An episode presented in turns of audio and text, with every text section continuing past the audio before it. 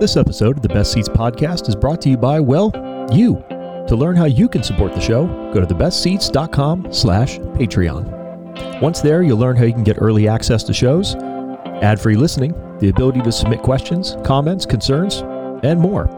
Once again, that's thebestceats.com slash Patreon. But enough of that. On to the show.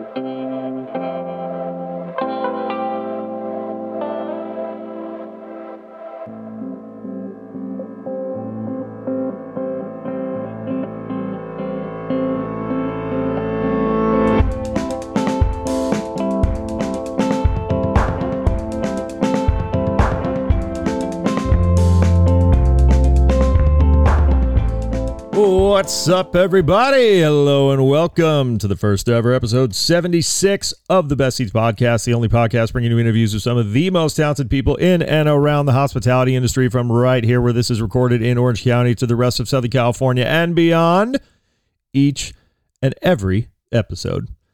As always, I'm your host, Crawford McCarthy, founder and principal of The Best Ceats. Thank you, as always, to my friend Ali Coyle, who provides the music for the show. It would not sound as good without her. You can find more of her work at alliecoylemusic.com. Go give her album a listen on Spotify. Give her all those listens, those statistics. They help. She makes some really, really fantastic stuff, and I could not be more grateful for her providing the music for this. And as a reminder, if you enjoyed this show, please be sure to leave a rating and or a review. If you do listen to it on Spotify, they did just add the option to leave reviews there, so make sure you do that if you feel so inclined. It helps other folks discover it. You can go to thebestceats.com for more content just like this. And do not forget that if you subscribe over on patreon.com forward slash the best ceats, you get early ad free listening as well as exclusive access to the post show that was launched, I think at this point, three episodes ago, each and every week. Uh, very excited. Uh, one of the cool things about this episode being 76 now, which uh, first and foremost, thank you to everybody who makes this show possible, everybody on Patreon, the advertisers, um, and everybody who does support on free feeds. Ultimately, that does contribute as well. But one of the cool things about hitting these kind of higher number episodes is there's been so much that has gone on since the show's inception, um, not just in the way that the show has evolved, but the way that guests who I interviewed many, many episodes ago, how their lives have evolved. Uh, one of those is my guest for today, my friend Ava Navarrete. Now, Eva is just one of the most beautiful human beings on the planet. She's got a great soul, a great heart, um, very, very talented at what she does, an absolute badass bartender, makes some killer, killer drinks. You know, I spoke to Ava many, many episodes ago, and she was kind of just coming out of the, the shutdowns and, and kind of relearning herself a lot has happened to her in that time. She had the opportunity to take over as a bar director for a restaurant. That unfortunately fell through to different circumstances. Now she's really finding her footing again up at the recess room in Fountain Valley. So we were able to sit down and catch up and basically kind of see what has happened in the past year since things opened and and when you hit the ground running but you know you falter a little bit or you know you stumble on something or something kind of blocks your way how do you recover? How do you keep going? You know, what does she put into her bar program? And what did she learn from the first time she had a bar program and it was taken away from her for different reasons? So I'm very, very happy to sit down with her. One thing that I do want to say right off the bat is this won't matter. Well, it may matter for free feeds if she wins. And what I mean by if she wins is bear with me for a second. Um, Ava has, like many in the hospitality industry, several tattoos. Ava also is very unfairly photogenic. And I'm very happy to tell that to her face because I love her and we're good enough friends where I can say that. Uh, she's a beauty and she is absolutely right now. When this episode releases on Patreon, she is in the running. Um, Inked Magazine is basically doing a national kind of competition where you can go and vote for different people to ultimately kind of be eliminated round by round um, for the chance to be an inked cover girl. At the time of publishing this episode on Patreon, she is still in that running. So if you are listening to this on Patreon, there is a link at the very bottom of the um, episode notes on Patreon where you can vote. If you are listening to this on free feeds, there is a chance when this releases, if she progresses, that she may still be in the running. So check through on those show notes. Again, there's no way to tell because once this hit free, you know, free feeds, it'll be 72, 70, whatever however many hours since that competition has passed. Um, but click to the show notes. If there's a link there, I'll make a note of it. Um, and feel free to support her if you feel like doing so. She's awesome. And any kind of cool opportunity like that, we always want to root for the people that we like. But that's enough about tattoos. Let's talk about bar programs. Let's talk about cocktails on episode 76 of the Best Ceats podcast with my friend, bar manager at the recess room, Ava Navarrete. Enjoy.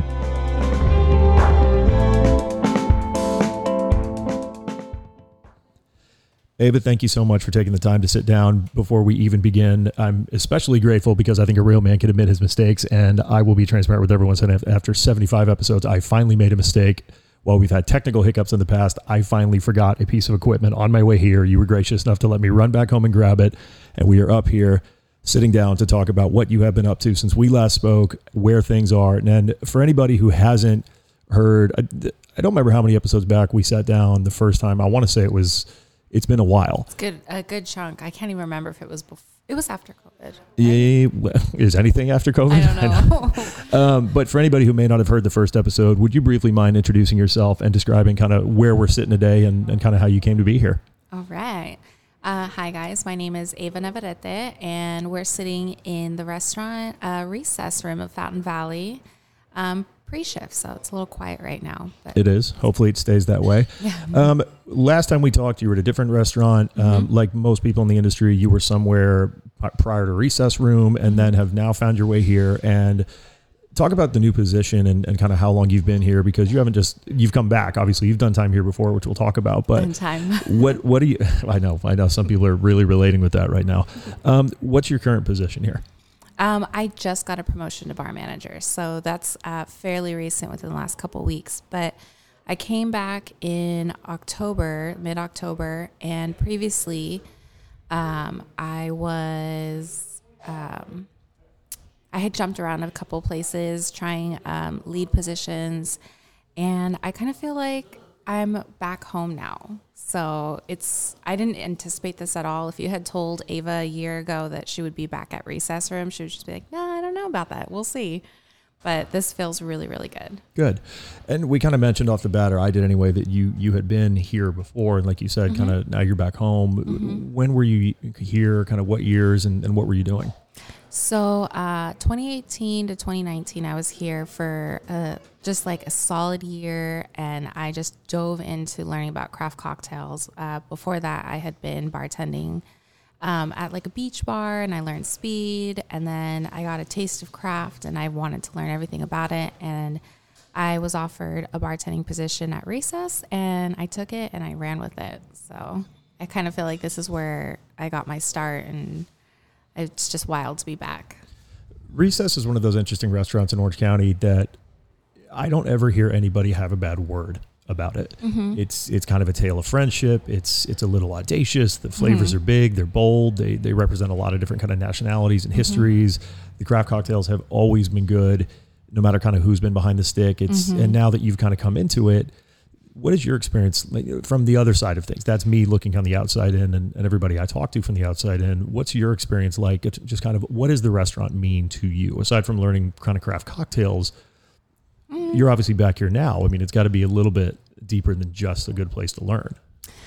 Uh, it's it's really interesting because I I knew a couple years ago that I wanted to start learning how to own my own restaurant, and so in that, I watch how um, these owners run their restaurant, and then the two or three restaurants I've worked at before, I was watching how the owners ran their restaurants and seeing how their employees took the program and took how they were being received. And it's more than just like it's more than just a structure or a theme. Like it's it's just day by day. And i think recess does a really good job especially now um, through all of the bullshit if you don't mind me saying That- that's fair too. you yeah. know, the last couple years, like a lot of places closed and recess could have been one of those if they, you know, lost their steam and um instead they tried harder, pushed harder.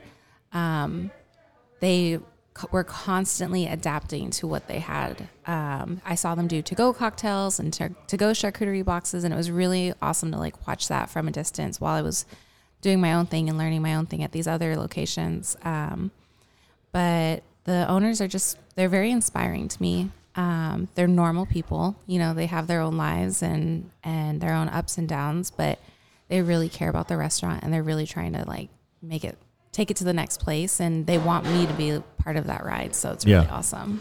Uh, you mentioned kind of doing stints at other places before this, um, and I'm not going to kind of burn anybody my name, but obviously Mm-hmm. you're here kind of now for a reason, uh, whatever those reasons may be. what did you learn kind of along the way? Because from the last time that we spoke, kind of it was fresh out of I want to say the first shutdown, give or take. And I could be wrong. Anybody who is who hasn't listened to the first episode, hit pause now and go find that one and listen to it, and then come back. But a lot has changed. I mean, a lot has you know you you have visibly grown up since the last time that you and I spoke, and, and in a very short period of time, come a very long way. And I think that this is going to be a very good future for you. But what are some of those lessons that you picked up in between kind of now and, and the last time that we sat down together? Um, from a leadership standpoint, um, we have to like be very communicative and very straightforward, um, and also kind. Because as soon as as soon as somebody feels like left out or bullied or um, I don't know, just those are like the basic ones. Like as soon as somebody feels inspired, they'll do whatever they want, whatever they can for the company. But as soon as they start feeling like torn apart, um, that's when the motivation starts getting lost and the identity starts getting lost and the restaurant starts falling apart and it just kind of starts trickling down. Yeah. And it really does start with the owners.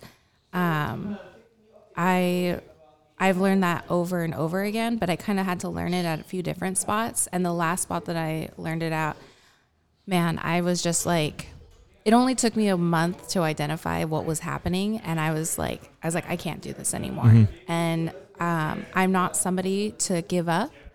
So it was kind of um, a major thing internally for me um, to realize that I had to, I had to jump ship, and so uh, it was it was a pretty good uh, lesson, you know, and like walking away because I think sometimes it's hard to walk away from things.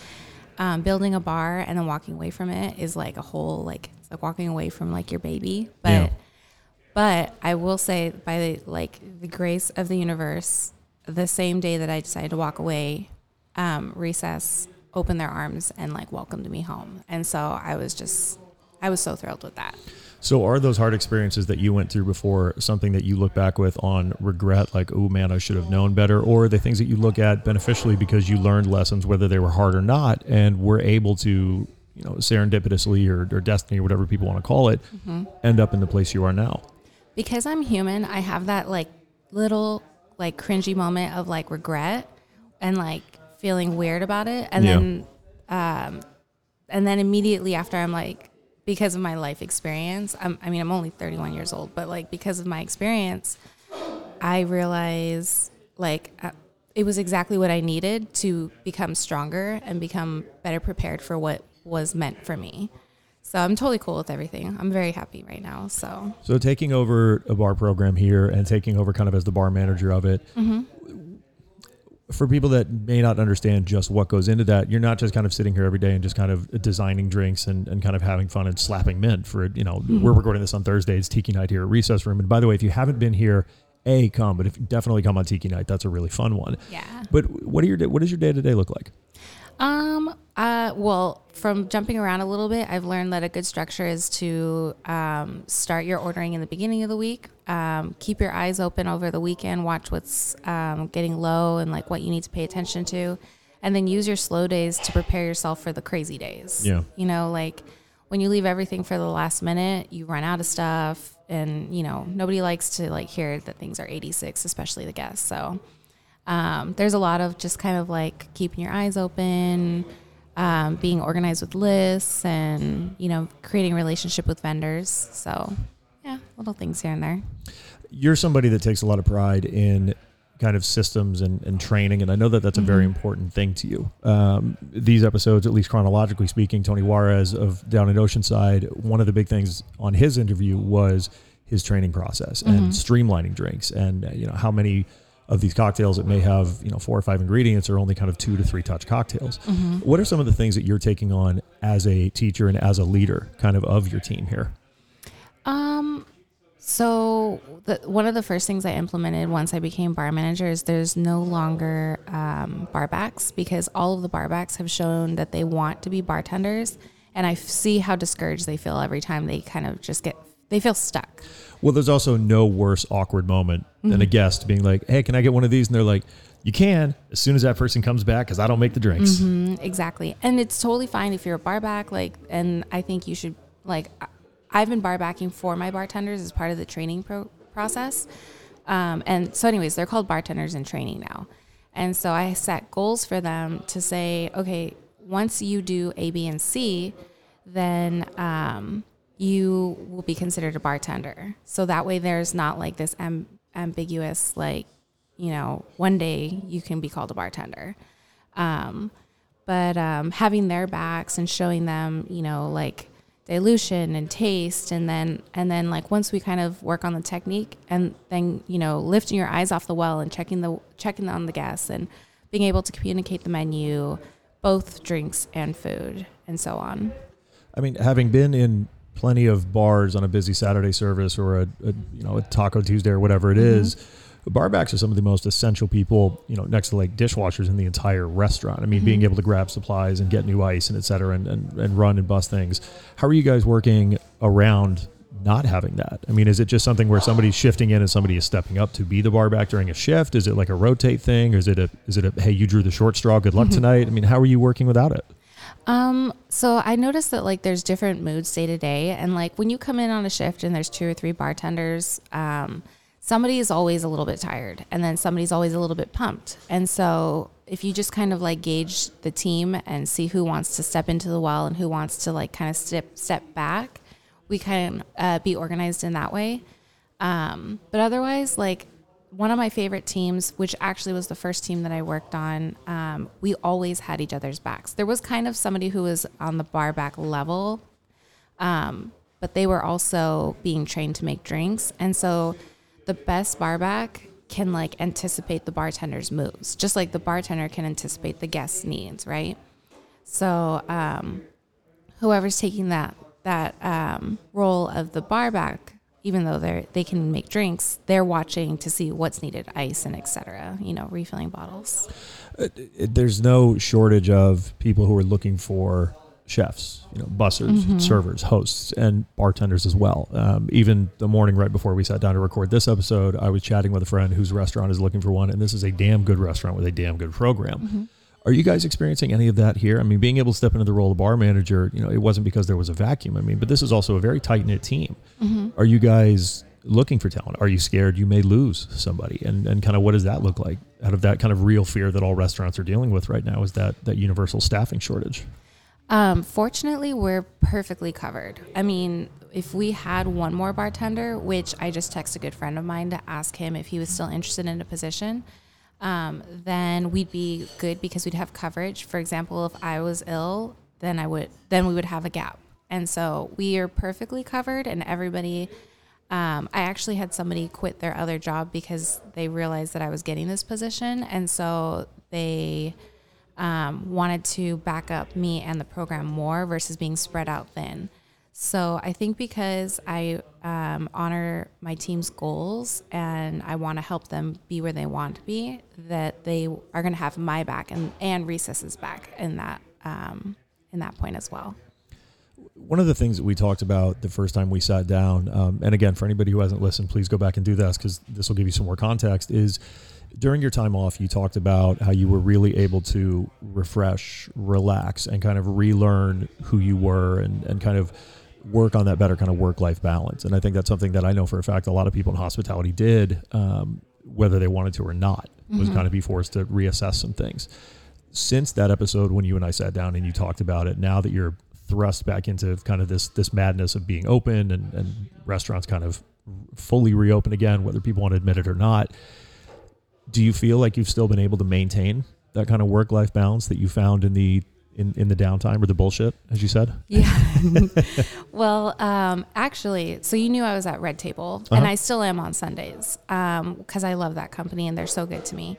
Um, but uh, managing there, I had a lot on my plate because I was also helping with some kitchen stuff, but I was never overextended.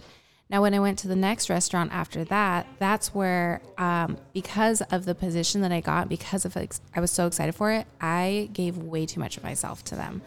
And that was a very big lesson for me. And I'm so glad I learned it in just three months because I don't think that I could have handled more than that mentally.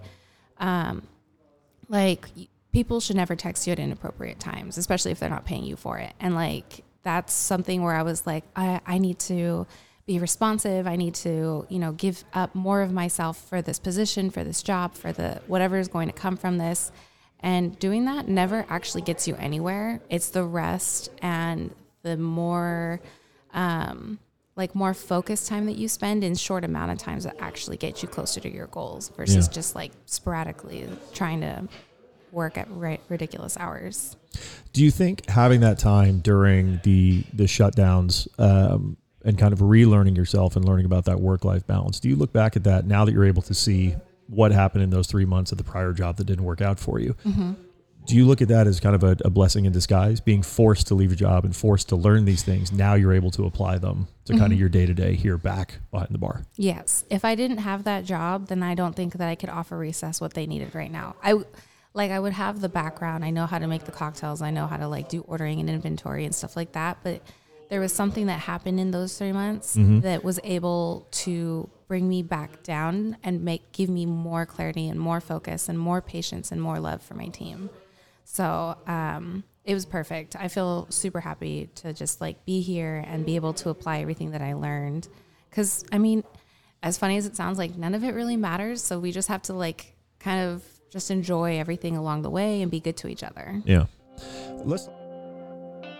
Well, it's time for a little commercial. Yeah. I don't know about you, but 2020 had me re-looking at how I live and the space that I live in. Spending so much time at home really had me reevaluating how certain things worked and didn't in my living space. One of the main things, as an avid home cook and an obvious supporter of restaurants, was gardening. Anybody who enjoys food at all will be able to tell you that something you've grown yourself will taste infinitely better than anything you can buy at a store. That's where Ashley Irene of Heirloom Potager comes in. Heirloom Potager designs, installs, and maintains seasonal culinary gardens for chefs and foodies in Orange County. They provide organic gardening methods and bespoke build-outs used to preserve the heirloom varietals that they'll provide for seeds. An approachable and exciting endeavor, no matter if you're a seasoned restaurateur or a stay-at-home chef. Owner Ashley Irene's experience, expertise, and enthusiasm is only matched by her professionalism. For more information on how you can set up a consultation to get your own culinary garden space set up, go to heirloompotager.com. That's heirloom, H E I R L O O M, potager, P O T A G E R dot com today. Once again, that's heirloom potager. If you listen to the best ceats at all or read the content, then you know the motto live well and often. But what does it mean? In layman's terms, it's trying to give you the best products, places, experiences, and more so you can put a big smile on your face every single day. Amass Botanics is what I use on my back bar constantly if I need a cocktail or a quick pick me up. Any of their other botanical products, like candles, hand sanitizer, and more, also helps to set the mood. Now, I'm a big fan of everything that Amass does. I have been since day one when they launched their trademark gin, and everything they've done since then has been nothing short of excellent. Now you can get your hands on their products at a discounted rate by going to amass.com and using the discount code the best ceats 15 that's C E A T S at checkout. Now it's limited one per customer, so make sure you load up. But trust me, you can't go wrong with anything they're doing. I stand by Amass 100%. They're one of my go-to brands for spirits needs or anything around the house. So again, go to amass.com, that's A M A S S, and use the code the best ceats 15 at checkout. Trust me, you will not be disappointed. Yeah. Let's talk about the cocktails themselves um, and as they relate to the restaurant because I want to give the restaurant the credit it's due. Um, obviously, I'm sitting down with the bar lead, but the kitchen pumps out some really, really great dishes. I mean, the I've never had a bad dish here. I've had some dishes that made me want to take a nap afterwards, but I've never had a bad dish. When you're kind of working and, and now you're behind the bar here designing cocktails, A, I guess I should start the question with Have you already started doing your own kind of bespoke cocktails or are you kind of sticking to what was here before? And then B, how do you look into working with the flavors, kind of working with the food and, and working with the environment? Well, um, I'm I've always been like pretty creative. So if people ask me for stuff, I'm I'm willing to uh, make those cocktails for them, or you know, like think outside of the box. right now it was the perfect time for me to be, come into this position because the season of the previous menu is ending. So I have like X amount of weeks to start a new menu because it's we need to for the next season, right? Yeah. So like it's like I can take what what worked on that menu and what worked in the past and then like translate it into the next menu in the next season. Um, which is super exciting. And then we have some really fabulous chefs. Um, we have a team of three right now, and all of them are super excited. And we're along the same timing, they're launching new items as well. So I don't want to give out too much information, but there's a burger coming that's going to be one of the best burgers we've had on the menu. Probably, I don't, since 2019, easily. So um, they're going to be pushing that. And um, some of the ingredients on that burger, I want to apply to some cocktails as well. So without giving away the ingredients to the burger before that lands, because obviously I want to let them have their their time in the sun to promote a new food item because that's Mm-hmm. always fun. When you're approaching cocktails and your kind of flavor profiles and things like that, what are you kind of looking to incorporate? I mean, how strict are you going to seasonality? Obviously, we're recording this what February third, fourth, something like that. Um, I've lost all sense of time Hey, during same. the past two years. It could be still 2020 for all I know. um, obviously, we're kind of talking citrus season. We're talking a lot of things that are going to start to grow. People are laying down things that are going to start to bloom soon. How do you approach the seasonality when it comes to your cocktails?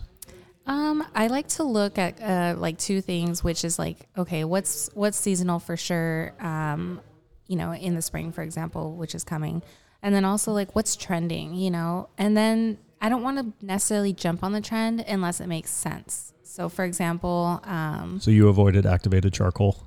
oh yeah, especially because of the like medical stuff about it. Like it's cute on Halloween, but obviously it's just it doesn't really translate. You have to make it super easy for the guest. Yeah. You know, like we like nerdy stuff and we like to see like how those things play out and their balance and we can appreciate it. But the average person just wants like three ingredients and some fresh, you know, fresh funky uh twist to their drink. Yeah. Mm-hmm. Um, you, when you're not here, you mentioned that you're Red Table, but you also have a very cool opportunity coming up. This episode is going to go live to the public on Valentine's Day. It'll obviously hit Patreon a week early. So for anybody who's listening on that, they'll get the heads up on it. But you're getting to do a bartender's residency. Mm-hmm. Now, there's been chef's residencies, and those are generally you kind of see them a little bit more with kind of the higher up people that will go to Vegas and do a residency or maybe sometime in New York or something like that. Mm-hmm. Bartenders have done residencies somewhat in the past, but can you kind of talk about this opportunity, how it came to be, and, and kind of what it, is this something that you're going to do more often, and, and will bartenders start to do more often? the the awesome part about this is that before literally right before covid i was like i want to be able to like i want to be a traveling bartender like how do i get my reputation up and i don't think if i had that like year of like downtime to build my relationships on instagram and other uh, social media platforms i wouldn't have the opportunity to like start putting my feelers out for this kind of stuff and um so the event is a Valentine's Day um, event at the. It's a cigar lounge at Agua Caliente in Palm Springs, and that's a casino resort. Mm-hmm. Lots of fun. I'm very excited. Yep, I recently visited their roulette table when I was out there for a weekend. so Oh, yep. I love it. I love casinos. I think they're so much fun. Um, but yeah, so they reached out to me, which I felt really like I, I almost thought it wasn't real. You know what I mean? you're like, damn, I'm about to get hacked. yeah, I was like, what is this? But um, they actually had to hit me up on Instagram because they were like, hey, we've been emailing you. So they were pretty like excited to uh, get to know me and to get me um, as one of their like guest bartenders. Um, and yeah, so we worked out the details and it ended up, I was supposed to be in there in December and, you know, all the stuff that was happening plus the holidays. They pushed it out to Valentine's Day, which I'm totally fine with. I think that's adorable. I hope that I get to meet like a lot of cute couples that are having fun. Um, and yeah, so I am super stoked because I I trust that this is like one of many like fun opportunity opportunities that are going to be coming for me. That's excellent. The concept of a of a bartender's residency is, I mean, obviously it's it's a little bit more different than a chef where you kind of come in and present like an entire menu. Are you going to present your own drinks? I mean, are they going to be your kind of drink specials? And then do you have do you have a bar back for this event? I mean, are you just going in and kind of setting up your own well and if people sit down in front of you, you know, they get your drinks or what are some of the details for it? It sounds like the cigar lounge has its own bar, at least one. And I've been communicating with the bar manager um, about like ingredients and things like that. And I did get to create. Well, they asked me for two cocktails initially, and because of my my nature, I am ambitious, and I sent them three, and they liked all three. So uh, I'm going to make those happen. Um, but I considered also like, okay, what's the weather? What's the clientele? It's a casino, you know, so like fresh, vibrant, citrusy, um, fun cocktails that are easy to drink. Nothing like too outside of the box. So mm-hmm. that way they can just order a bunch of them and, you know, we can keep their party going. So that's awesome. Yeah. Um, there's obviously kind of the reality, you know, we, we kind of mentioned COVID and things like that beforehand. Um, a lot of people, one of my New Year's resolutions was to not miss a week of releasing a podcast. And mm-hmm. then January came and a bunch of people had COVID, a bunch of people were mm-hmm. sick, a bunch of people got nailed. You and yourself got it. A mm-hmm. bunch of other guests that I was going to try and reach out to got it. I had to rearrange a bunch of shows and ended up missing two weeks, which was just a kick right in the shins to start the new year. Um, did you think working the holidays and everything else that you would? Was it kind of inevitable for you? And and what was the experience like? Because I think there's a lot of hospitality people that are either a still going through that or definitely all went through that kind of around the same time um, as far as getting sick and stuff like that. I knew that it was a possibility. I just, you know, they there's so much information and false information out there that's like, oh, you, the shots help you, they don't help you, and you know, so I had no idea like where I was in in that pool, and I'm. I mean, I've touched the bar mats. I've done the bar mat shot. Like I thought it was okay. you know, if that doesn't kill it, nothing will. right. So I've I've experienced a lot. Um, but I ended up getting it right before, well, a couple days before Christmas, but I didn't get the fever until Christmas morning. And I was like, oh no, this is what's happening right now. So um, it, it, it was interesting timing. Um, I think, you know, maybe I was meant to rest during those days because otherwise I would have been working through the holidays. Yeah. So it, I just took it for what it was and uh, made sure to take it easy. So. I mean, and again, I'm, I do not want to turn this into a medical podcast because I'm the furthest thing from an expert. Um, I'm working on getting a, a, an actual doctor on the show, but we're having some scheduling conflicts. But is there any sense of still being behind the bar and, working in restaurants that this may be an inevitability that you may catch it again and just have to deal with it? I mean, is this an unnecessary? A, it's unfair, I think, to put that on staff, but it, is it just an inevitability at this point? It absolutely is. There's definitely like I've I've been doing this for 10 years and, or more than that now, 12, uh, 12 years. And it's just like one of those things where it's like, you know, you're touching money, you're touching people's dirty plates. Um, so like, as always, washing your hands is important, you know, not touching your face after you've touched something dirty. Like these are all things that we should have been doing already. Mm-hmm. So, um, I think like one of the things that that I get a little anxious about is guests coming in, and we wear masks here. Um, we're asked to wear masks, um, and uh, just to protect ourselves. And I wear gloves, but I wear I do that to protect my skin. So I'm all about it. Like my hands, I'm down for. I I found black gloves, and I'm like my new favorite thing. But um, when I get anxious when I see guests come in and they're wearing masks, and I and like if I pull my mask down and try a drink or something like that um, that somebody's going to speak up and say something. But then my next reaction is like, they're making the choice to be in public. Yeah. They're making the choice to go to a restaurant. And, you know, at this point, if you don't want to get sick, you just shouldn't leave the house. Yeah. Have you had to deal with the opposite of guests coming in that are offended that you would wear one or, or kind of how dare you? And, you know, have you had the opposite reaction or you get the people that are so opposed to it? Um, not so much recently. I think because everybody's gotten sick, so they're just keeping their mouths shut, you know. But um, I would say about six months ago, and then the whole year before that, mm-hmm. I was getting so much of it, and it was very frustrating because it wasn't my choice, you know. Yeah. Um, not that I like really care, you know, but like people would make snide comments about like, oh, I can't hear you through the mask, and it's just, you know, it they would say that to anybody, you know, my coworkers too. Um, but it's just, or they didn't want to wear a mask and, you know, they have their opinions or, you know, I have people in my lives who, who like give me their arguments as to why I shouldn't and why they don't. And honestly, I don't really care, but, I just It's kind of a teach their own thing now, unless it obviously is a, a company policy, in which case that's the company. yeah, just the same as always. Wash your hands. Um, moving forward in this position, running this bar and, and being a part of this this restaurant, aside from inevitably not having to wear a mask, although it sounds like probably still wear gloves because Mhm. you want to protect the manny and the and the jewelry. Mhm. Um, what are you looking forward to as things move forward here at the recess room? Um, I am definitely looking forward to this next menu launch. I feel like I feel like personally I did a really good job on my first menu launch at the, my previous job. Um, I had a whole plan as to like how to develop the menu moving forward because it was a whole new community that I was looking forward to uh, learning about. Yeah. Um, and then here, Yeah, I should say, like, so this restaurant, for those who are listening who don't know, is located in Fountain Valley, which Mhm. pound for pound may have some of the most underrated spots to eat. Now, again, this is coming from the white dude living in Southern Orange County, but Mhm. like pound for pound, this is one of the best places to eat in Orange County. it's a Like, great. there are some corner. killer restaurants up here, including this one. But yeah, how do you prepare for kind of a new a new clientele, a new crowd, a new experience? People who may not know your drinks or don't may not remember them from your time here. One thing I did recently, um, as I as I got this position, I asked for the numbers of like the last year and like the best sellers, just the year. You know, like there's a lot of discrepancies because of you know COVID and all that. But um, I was and and then I put everything on the whiteboard and I brought my team together and I said, okay, what are the trends? And people were like, oh, okay, well that drink has Hennessy in it and it sold a lot because X, Y, and Z. And I was like, okay, does it have to be Hennessy or is it a cognac trend?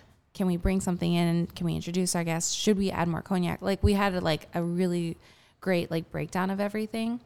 And um, when I pulled those drinks up, I saw all the trends, and then the next menu will reflect on those trends. Um, and then the the best part of it is if it doesn't work, you just try again. So, yeah. When you're not busy here, you're spending time as a photographer. Obviously, you said you're still working Sundays over at Red Table. I mean, what do you do in the downtime? Do you have downtime? Mm, Not really.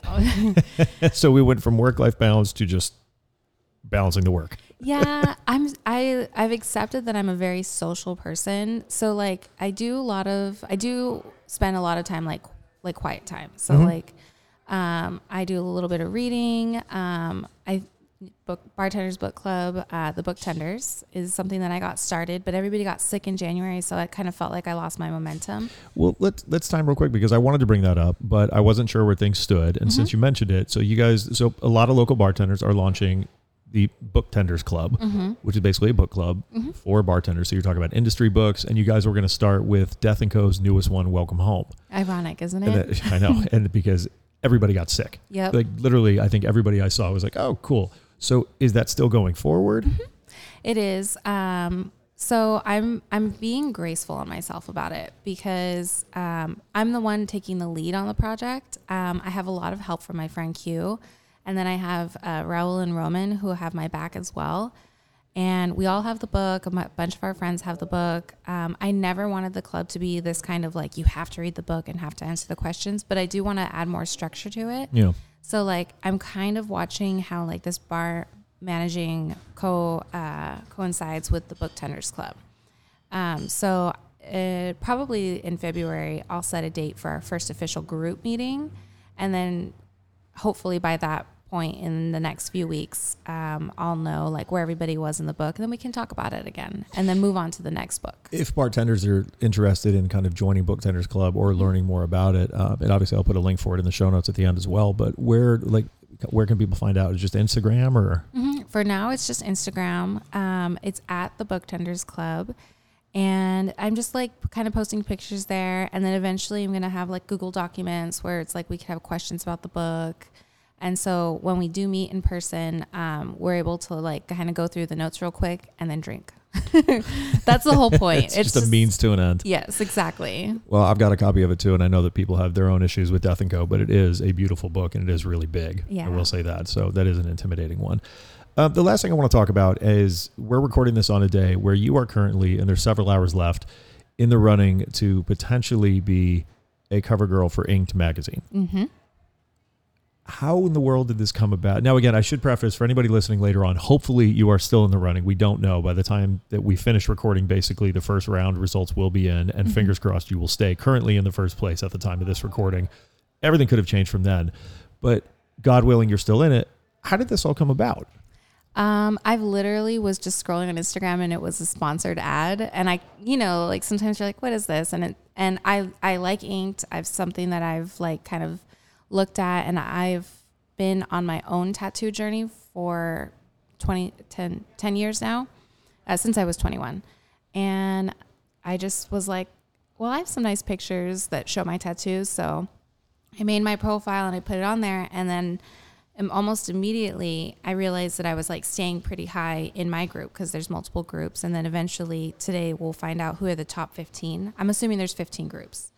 Um, and as of now, I'm first. And so it's kind of fun because I just got like new tattoos this week as well from Mechanical Concept. And like that was a big deal because it's on a part of my body where it's like more obvious and I mean, my mom's not gonna like it, but I love it.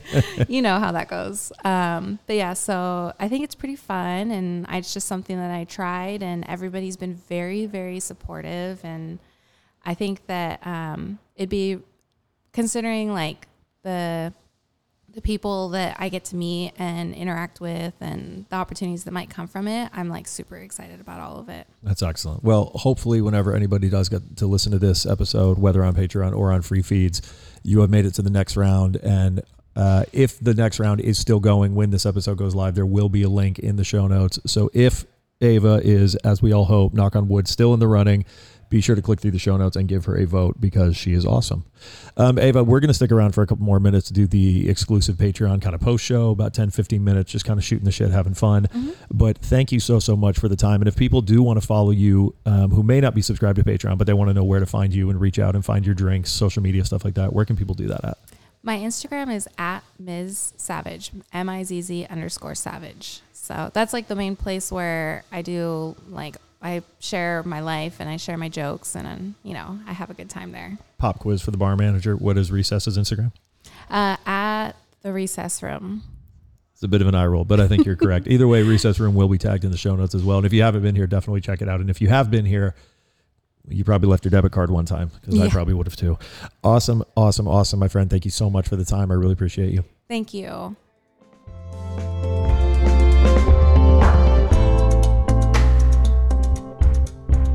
Thank you, my friend Ava, for taking the time to sit down. Thank you for the team at the recess room for allowing us to hop into the restaurant and set up all the equipment while you guys were getting ready for service. Um, I know that's always a pain in the ass when you're trying to get ready for something and there's people in the way and you just want to get your job done. So, thank you to everybody for being so patient. Thank you to everybody who supports on Patreon. You make this show possible. Thank you to the advertisers on Patreon. You also make this show possible. Uh, those who are listening on free feeds, I appreciate the support. Do not forget, if you are listening on free feeds, you are missing out on even more content over on Patreon, that exclusive post show where you can hear about all the fun stories that Ava has seen behind the bar. They're only going to get a little bit longer, a little bit wilder, and all those post shows are going to continue to evolve. I know they've been a little short to start out. I'm kind of playing around with the time frame in my head of how long I want them to be. I'm trying to be respectful of my guest time, obviously, things like that. So keep enjoying them, keep supporting. There's going to be a lot more content to come. Um, it's only going to get bigger from here, folks. I hope you enjoy yourselves. Stay safe. Do not drink and drive. Get an Uber. Stay off Yelp. Tip your bartender, especially if it's Ava.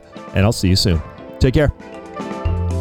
The Best Ceats podcast is an original production of The Best Ceats. It is written, edited, produced, and owned by myself, Crawford McCarthy, founder and principal of The Best Ceats. It's based in Orange County, California. It is subsidized through generous monthly donations at patreon.com forward slash the best ceats. The following are the names of those who subscribed at the highest monthly tier, aka norm status, and allow me to continue producing this show each and every month. As a thank you for their continued support, here are the names. Cheryl McCarthy, Serena Warino, George Pavlov, Eric Lutz, Pizza Guy 92, Paige Reardon, Loco Lipo, Tim Falk, Orito No Rito, Sarah Hines, Jay Baker, Tim Swine. Thank you for your support.